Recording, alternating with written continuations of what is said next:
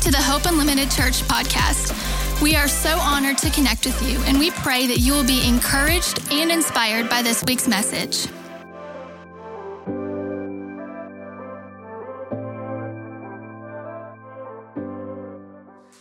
What up, what up, what up? Pastor Cole and Anna Burks, y'all stand to your feet. Y'all come up here.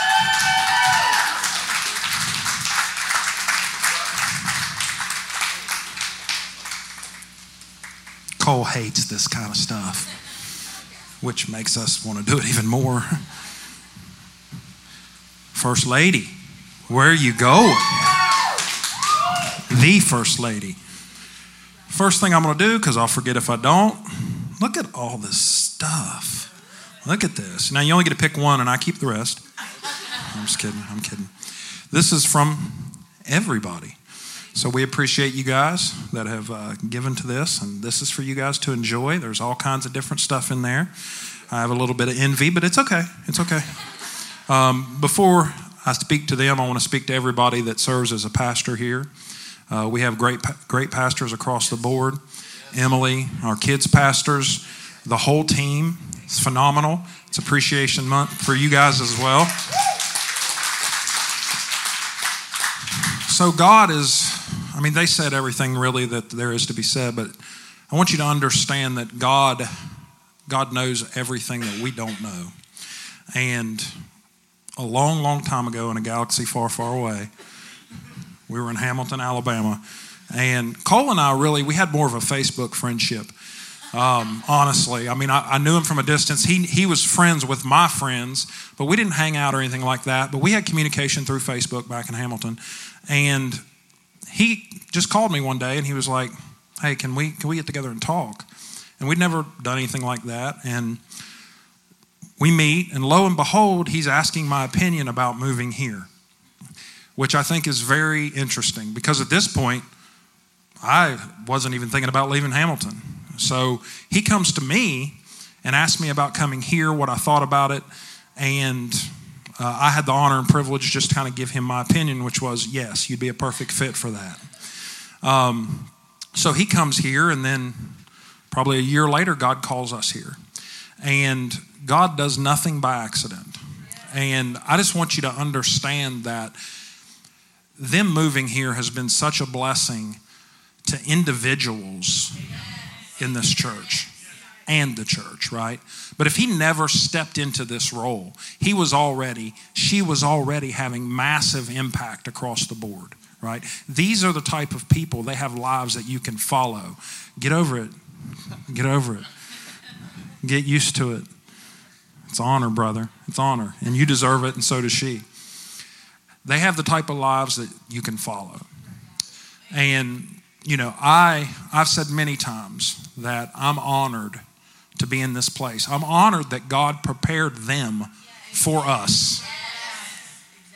So, so, so interesting the way He's laid this out. And who would have thought that this is what we'd be doing a year ago? Not them, I can promise you.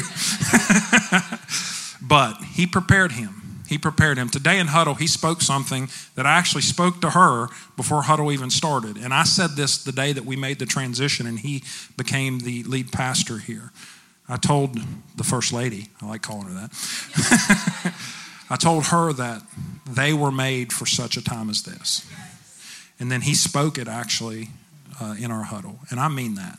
They were made for this. They were made for this. And I'm just honored. I'm honored to be here. I'm honored to serve with you and serve with the team. It is Appreciation Month, and we appreciate what you've done for us. We appreciate you, the fact that you stepped in.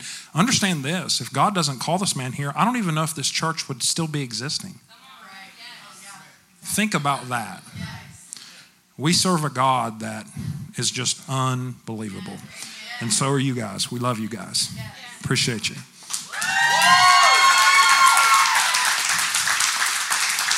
Y'all can be seated. Thank you, guys. So it's always neat. I told Cole sitting over there, and for the worship, the worship team, if you think about, especially the first couple songs you sang, and then even what he said in offering, it's almost like I don't even need to be up here because they literally sung things that basically is my sermon. It's just amazing. Talking about moving mountains and authority. Today, those are some of the things that I want to talk about. Today, I want to talk about roadblocks to things like authority, influence, um, maturity, and your inheritance. So we're gonna we're gonna jump right into Scripture. Um, we're gonna go into Romans eight, verses twelve through fourteen. Romans 8, 12 through 14. Then we're going to jump down to 17 through 19. And uh, this is in a Passion translation. And if you didn't know it, Romans is the greatest book of the Bible. And Romans 8 is the greatest chapter in the Bible. And if you have a problem with that, you take it up with God. It's just a fact. So Romans 8 12 is where we're going to start, and they should have it up on the screen behind us. So then, beloved ones, the flesh has no claims on us at all, and we have no further obligation to live in obedience to it. For when you live controlled by the flesh, you are about to die. What that means is it's leading to dying, withering, and decaying.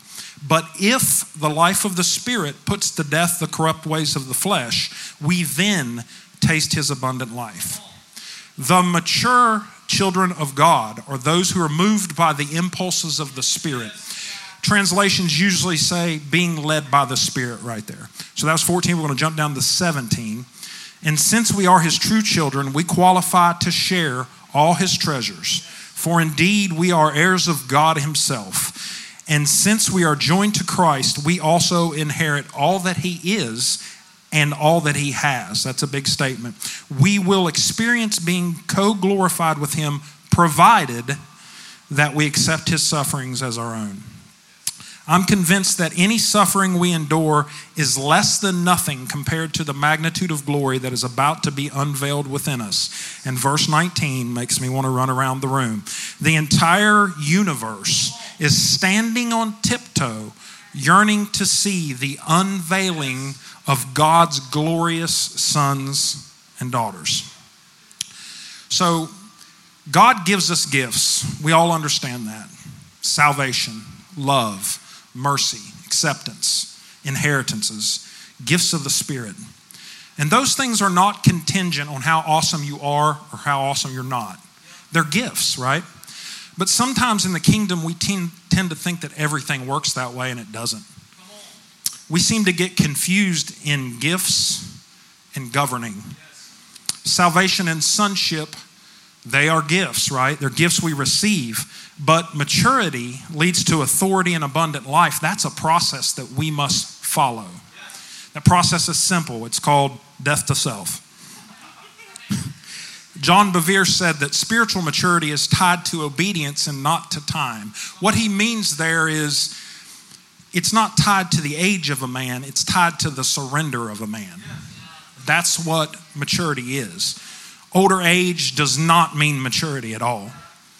Now, God will let us through the door of salvation. We become sons, but He's not going to just hand you the king's, keys of the kingdom if you're not ready to handle that responsibility. Maturity in an area must come before authority in that same area. It's, it's the reason you don't hand your keys over to your 10 year old son. If you think about it, you got a son, you love him, he's 10 years old, he's your heir, he's going to be the rightful driver of your vehicle one day. You want him to have that level of freedom and responsibility. But at 10 years old, he, he's not ready. He can't access that inheritance yet. It's not that you don't love him, it's not that he's not worthy, it's just that he's not ready for it yet.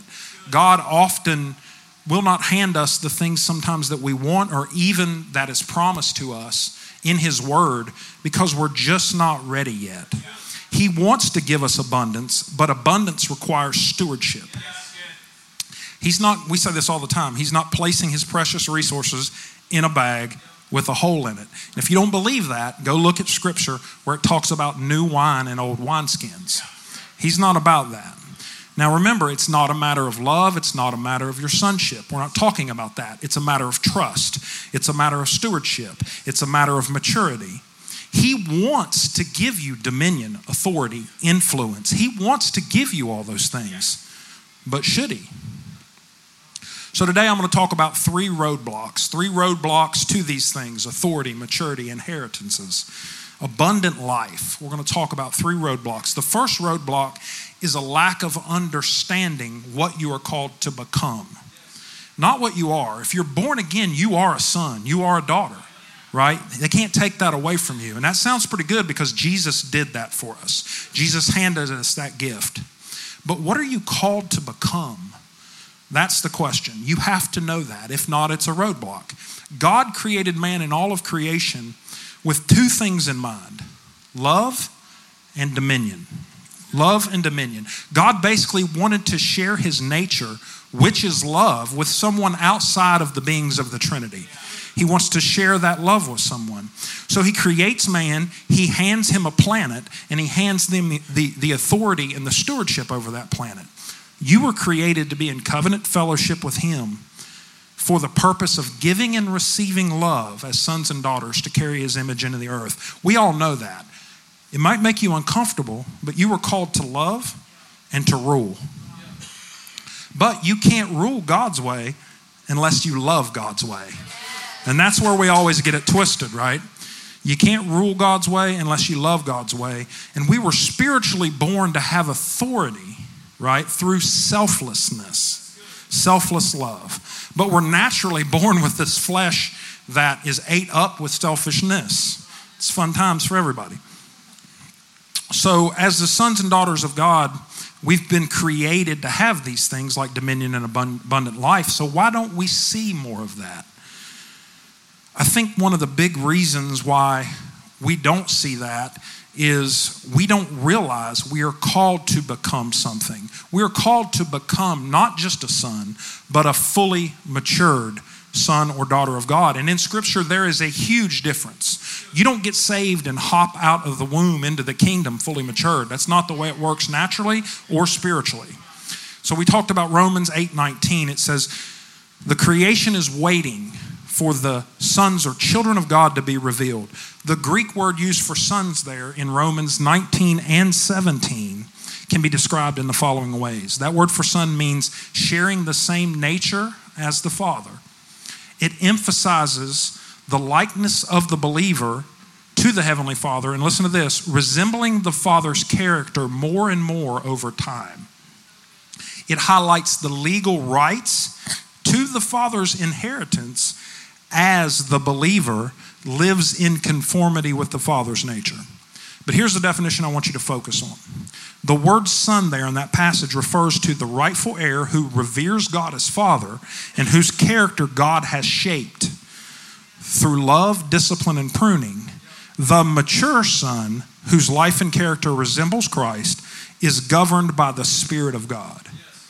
That is what is meant by maturity. So the creation is waiting for the mature sons. You're called to become mature sons, mature daughters. It's waiting for us to be revealed because in us we reveal Jesus in mass. And that's the difference maker, right? He was the firstborn among many brethren. And that's what we're called to do. We are to replicate Jesus in the earth. Jesus was God's perfect, mature son. So to walk in a Jesus level of authority, which we should aspire to do, we also have to aspire to walk in a Jesus level of maturity through the fruit of communion with the Spirit. But remember, it took Jesus 30 years.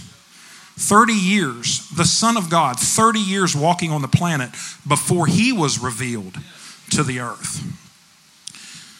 So it's okay. It's okay to be born into the kingdom. It's okay to be a spiritual newborn. It's just not okay to stay there. So if you don't understand and believe that God desires for us, to, and He destined us to become mature sons that carry His image, then your authority, your purpose, and even maybe your inheritance, it's going to evade you. You have to understand this principle. So, roadblock number one is you don't understand that you're called to be, be more than a son. You're called to be a mature son. The next roadblock is, is a subject that, oddly enough, has kind of become taboo to the church, and rightfully so because we've wielded it as a weapon. Um, we, We avoid it completely because we're scared of being called religious or Pharisees. And that roadblock that I'm talking about is sin. he said sin. sin is a major roadblock to what I'm talking about today. And if you haven't noticed, it's just as big a problem as it has always been, even though we don't talk about it. The, the mantras of our time are you do you. Um, you follow your own path. You follow your heart. Or, as one of the old school songs used to say, do what you like. Y'all don't know nothing about that. Um, here, here's the problem with all that nonsense for the mature believer the blood of Jesus washes away sin and it gives grace, right? But what it doesn't do is wash away responsibility and give excuses. That's not what it was there for. There are still biblical standards. There are still kingdom expectations. Jesus didn't come on the scene to lower the standard, He actually raised it. That's a different sermon. We could talk about adultery and what he did there and what he said about that. He raises the standard. That's what Jesus does everywhere he goes. So let's go back to our scripture for just a second. Verse 13 says, For when you live controlled by the flesh, you are dying, you are withering, you are decaying. But if the life of the Spirit puts to death the corrupt ways of the flesh, we then taste his abundant life. If then, if we do this, then he does that, right? It's contingent on what we're doing. And if you look at scripture, when you read scripture, I challenge you to read it with that lens, the if then lens, because there's so much of it in scripture. And it the ifs and thens of God have a huge effect on the favor that we walk in, the authority that we walk in. So my point about sin is simple. It's it keeps you from walking in your destiny. If you flippantly continue to walk in a sin that you know you shouldn't be walking in, or if you never really fellowship with the Father and you're not in prayer and you're not in the Word, you're going to have sins in your life that you don't even understand are holding you back, right? That's why devotion is so important. You can't be handed certain things because you're either going to waste them, you're going to hurt yourself, or you're going to hurt others with them. Now, He will withhold some things from us if we're walking in sin. But what He will not withhold from you is His presence. And that's the difference, right? That's how I feel comfortable up here talking about sin. And, and I'm not putting condemnation on you at all. Because the old church would say, He's far from you, and He's not. He will not withhold Himself. He will not withhold His presence from you just because you're walking in some things that you haven't been able to walk out of yet.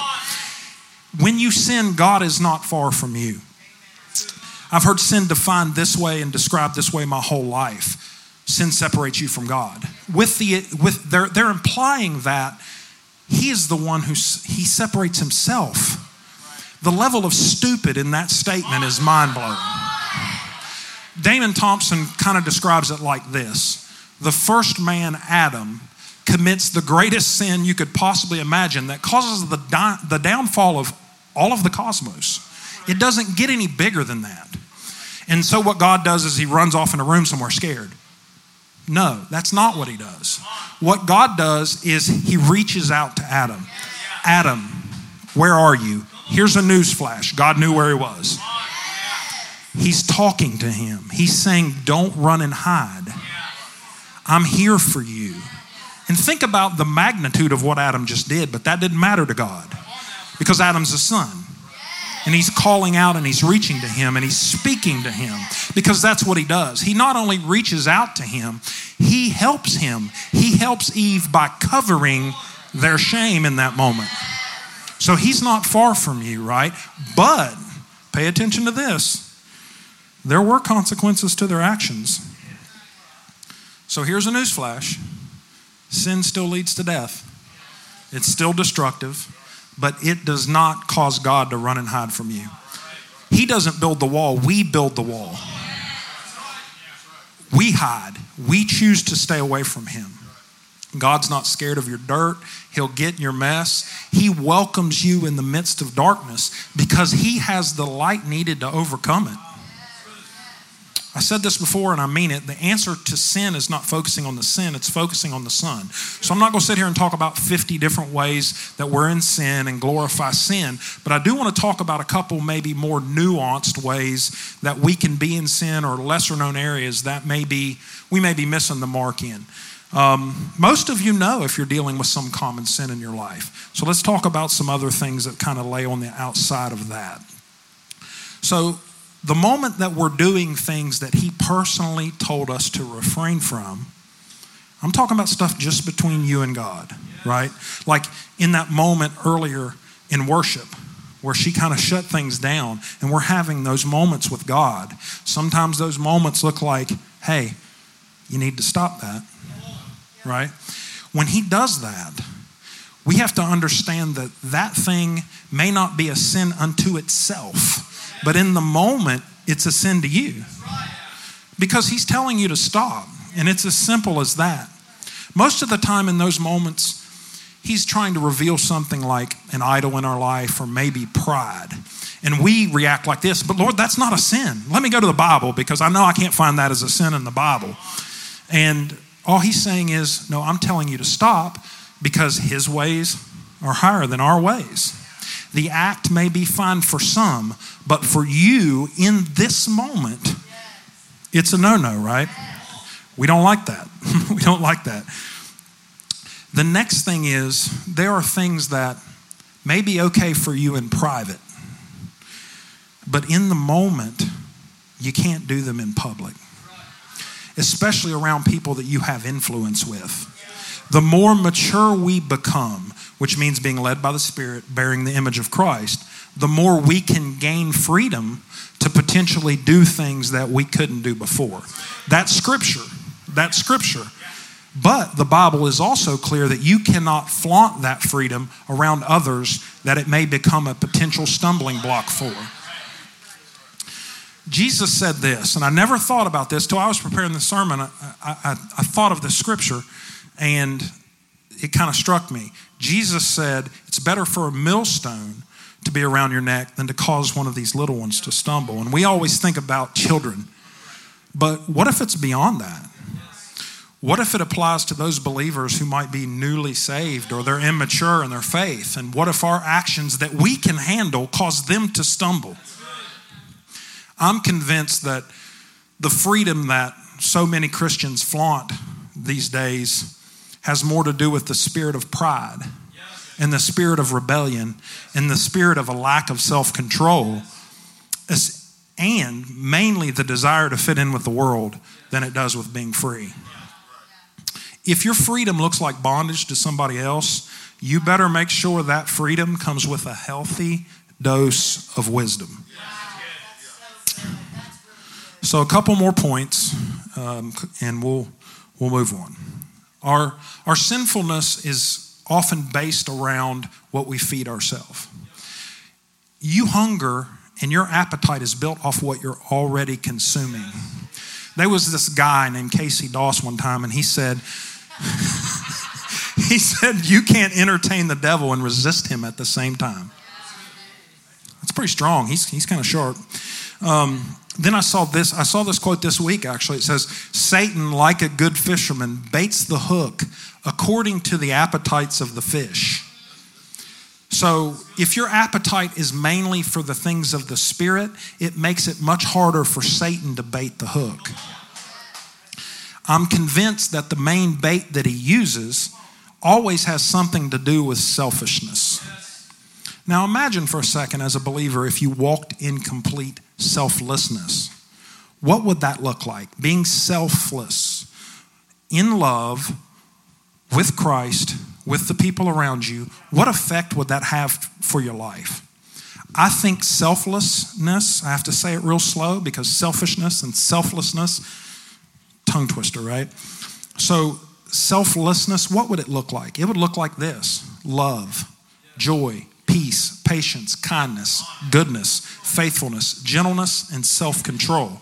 It would look like what Galatians calls the fruits of the Spirit. Now, I like that list and I love the fact that it starts with love and it ends with self control. Think about that. Why? because those bookends are needed to do everything in the middle. Love and self control are absolutely needed for joy, peace, patience, kindness, goodness, faithfulness, and gentleness. Love and self control. Self control is a fruit of the Spirit, selfishness is a work of the flesh. Without love and self control, we are not mature enough to handle what He has for us. But authority over kingdom things require us to be able to govern self. Self governance is absolutely needed if He's going to hand us what He wants to hand us. Now, we all have areas where we lack self control. Those areas in your life might be spiritual, they might be practical, they may or may not lead to sin. But here's the key with things about self control they may not lead to sin, but they're not going to lead to abundance. They're not going to lead to authority, right? So, your emotions, can you control those or do they control you? Your ego, your pride. Here's my favorite because I'm horrible at it your tongue. Can you control your tongue? That one leaves a mark. Do you have self control with your money, your time, your appetites, including food. I know, I know. That's what I'm here for. I'm bringing the pain. Do you have enough self control to be trusted with kingdom things, kingdom principles, and kingdom people? God loves you, but He's not stupid. God's a father, but He's not an enabler. That's not what He does, right? He's a father and He gives you gifts but he works within a system. We all work within a system of sowing and reaping. You sow spiritual seeds by engaging in the things of the Spirit, and then they grow into this mature fruit that we're looking for. And then that mature fruit is what you use to feed yourself and to feed others out of your abundance, right? Babies only consume, mature sons, they consume, but they also are constantly using that fruit to feed others, which is what you were talking about today. Your abundance is what some, fills somebody else's need. So we're trading the works of the flesh for the fruits of the Spirit, and that gives us the right to self governance. And self governing or being able to control self is absolutely a necessity if you want to become a mature son of God. All right, so quick review. First two roadblocks. Number one, not understanding that you're called to become more than a son, you're called to become a mature son. A kingdom newborn is not an option if you want the full inheritance and authority that he's come to give you.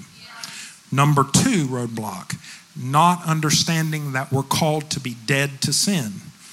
Because to be able to govern kingdom things, we have to be able to govern ourselves. All right, so the pain's gone. Pain's gone. We'll move on to number three. Number three roadblock is not understanding that you're called to a life of surrender. We spoke about that in worship too. She kept talking about surrender. It's interesting that if you look at the kingdom and then you look at the world, how diametrically opposed things are. In the worldly system, you gain control through making others surrender. In the kingdom, you gain self control by fully surrendering to something greater than self. In the kingdom, power and control are found in submission to the king. That's not the way it works in the world. In the kingdom, surrender leads to promotion, not destruction. In the kingdom, you win the war when you surrender. In the kingdom, crosses come before thrones. A.W. Tozer said, The Lord can't fully bless a man until he fully conquers a man. I saw this quote We repent enough to be forgiven, but do we surrender enough to be changed? In Mark 8, Jesus says, If anyone wants to come after me, he must deny himself, take up his cross, and follow him. For whoever wants to save his own life will lose it, but whoever is willing to lose his life for the sake of me and for the sake of the gospel will save it. In a time of me, me, me, it's all about me, that is about the most anti me statement that you could possibly imagine. The word life in that scripture that you are either going to lose or you're going to gain, it's the Greek word that really means the soul. And this, when I read this, it blew me away. It's defined as the seat or throne of your feelings, desires, affections, and preferences.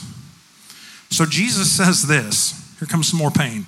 Surrender the throne of your feelings, desires, affections, and preferences for the sake of me and for the sake of the kingdom, for the sake of the gospel. And I will return to you abundant life filled with kingdom feelings, kingdom desires, kingdom affections, and kingdom preferences.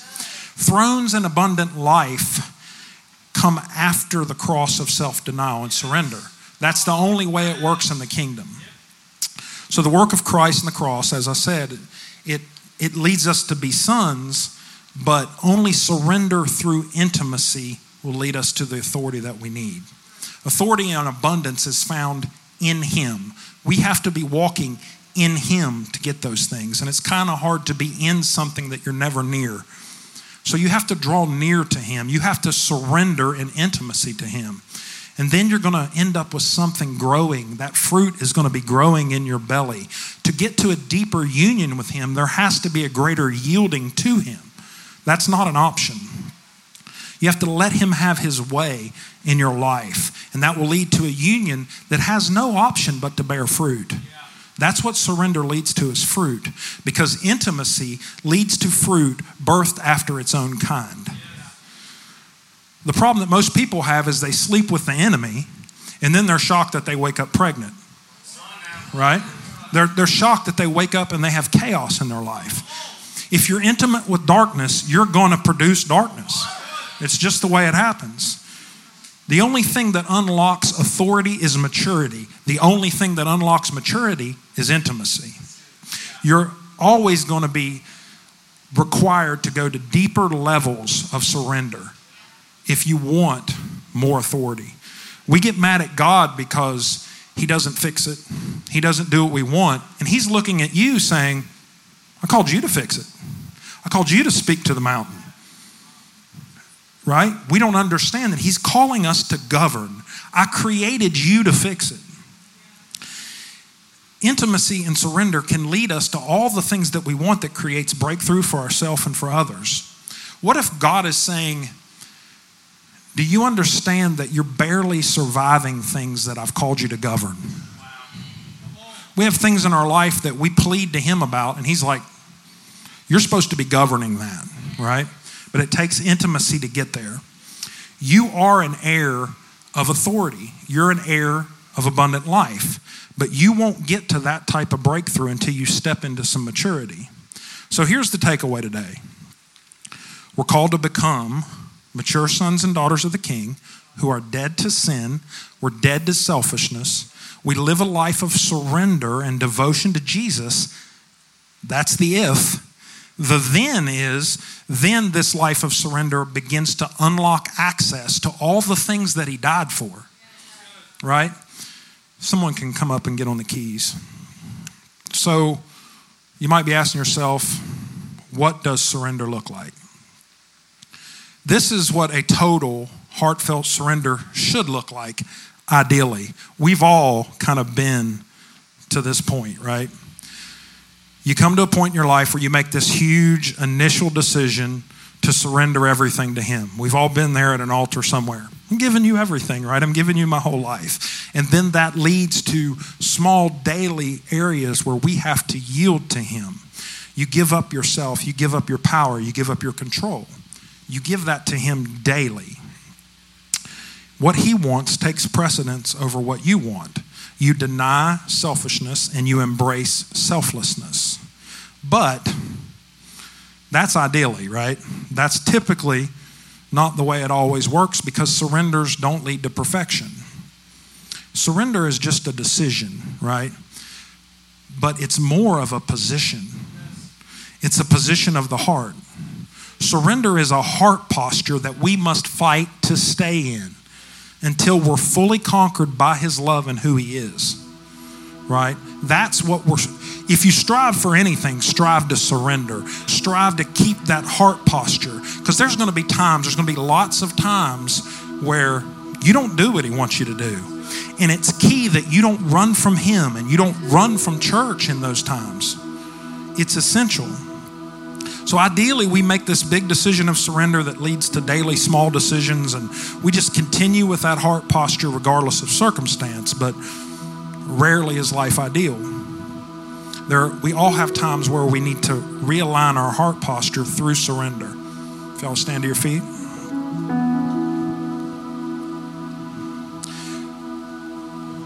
So, as we close, I, I want to just take a couple minutes and I want you just to ask the Father. Ask the Father if there's any areas in your life where surrender is necessary. And I know Emily earlier, she took a moment. This is the same type of moment. And the funny thing about earlier is there are probably some of you in the room that were feeling resistant you were feeling resistant you didn't know how to or you you were feeling something in your belly but you didn't know how to step into what she was saying i think that this moment was created after that moment for a reason in this moment i want you to literally ask the father you may not have talked to him all, all week you may not have talked to him in a month i want you to ask him is there any area where I need to surrender something? Is there any area where my mindset is off and I need to change my mindset? That's what repentance actually is first. It's a changing of the mind. Is there any area of sin in my life that I need help overcoming? These things can be simple for some. It may be something simple. Maybe He just asks you for more of your time. He just wants you to surrender more of your time. Maybe He asks you to surrender your Wednesday, Wednesday night and come to prayer.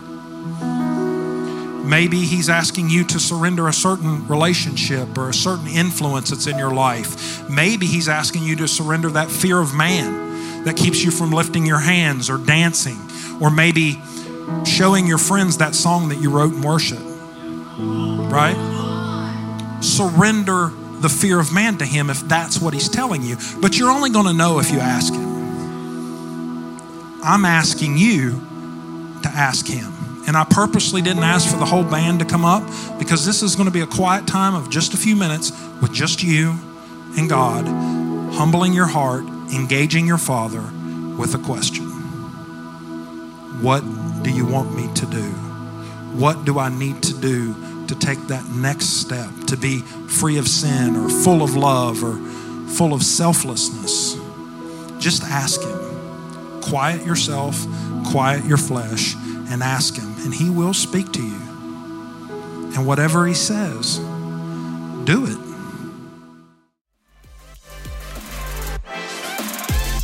Thank you for listening to this week's message. If you enjoyed this podcast and would like to give, please visit hopeunlimited.church slash give. To stay connected, follow us on Facebook and Instagram at Hope Unlimited Church.